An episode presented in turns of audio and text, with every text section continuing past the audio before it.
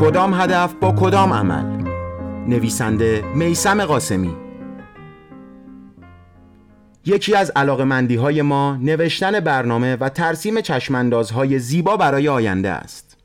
اما معمولا خود را ملزم به رعایت پیش های تحقق این برنامه نمی‌دانیم. درست مثل کسی که ساعتها و روزها برای سفر به جنوب برنامه ریزی می کند اما روز سفر به عادت همیشگی راهی جاده های شمال می شود البته شمال هم جای بدی نیست. اما وقتی مسافر تاکید می کند در راه رسیدن به جنوب است زبان از توصیف وضعیت درمانده می شود سال 82 که سند چشمانداز 20 ساله کشور برای افق 1404 ابلاغ شد بسیاری از کارشناسان اهداف آن را تحقق ناپذیر ارزیابی کردند.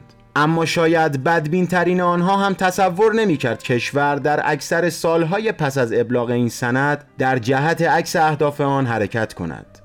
در بخشی از سند 20 ساله جایگاه ایران در سال پایانی چنین تصور شده.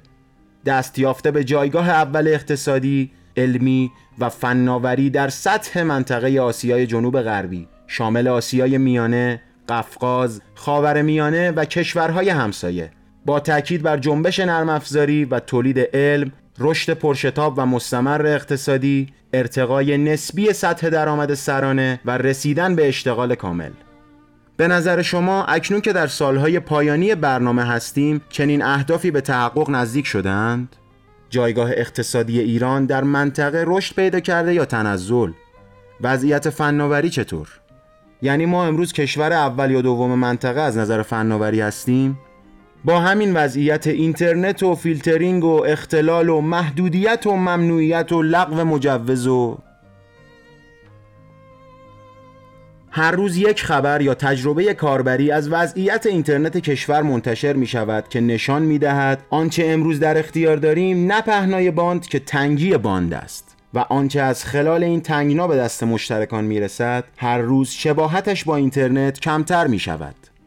البته در همین حال به صورت مرتبط رتبه ایران در سایت اسپید تست با ماههای قبلی سنجیده می شود که نشان می دهد روند رو به رشد ما بدون توقف ادامه دارد نقطه ضعف این روایت رسمی وجود متخصصان کاربلد در کشور است که دستکاری ها و اختلال ها را با جزئیات نشان می دهند و متاسفانه همواره پیش بینی های دقیقی از اقدامات محدود کننده در آینده دارند.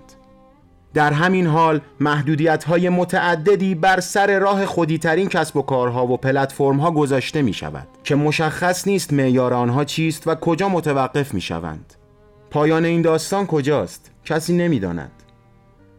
در بعد نظری محدودیت می تواند تا نقطه صفر پیش برود و حتی صفر را هم پشت سر بگذارد اما در بعد عملی فناوری محدودیت گریز است محدود کردن اینترنت و دسترسی کاربران به سایت های جهانی حتما برای اعمال کنندگان آن دستاوردهایی دارد یا بر سیاست های منطبق است که برای سیاستگزاران از اهمیت بالایی برخوردارند اما این اقدامات حتما با اهداف سند چشمانداز توسعه یا هر سند توسعه‌ای دیگری که در ادامه تصویب و ابلاغ خواهد شد منطبق نیست و ما را به جایگاه اول در هیچ منطقه جغرافیایی نمیرساند. مگر رتبه اول در مهاجرت نخبگان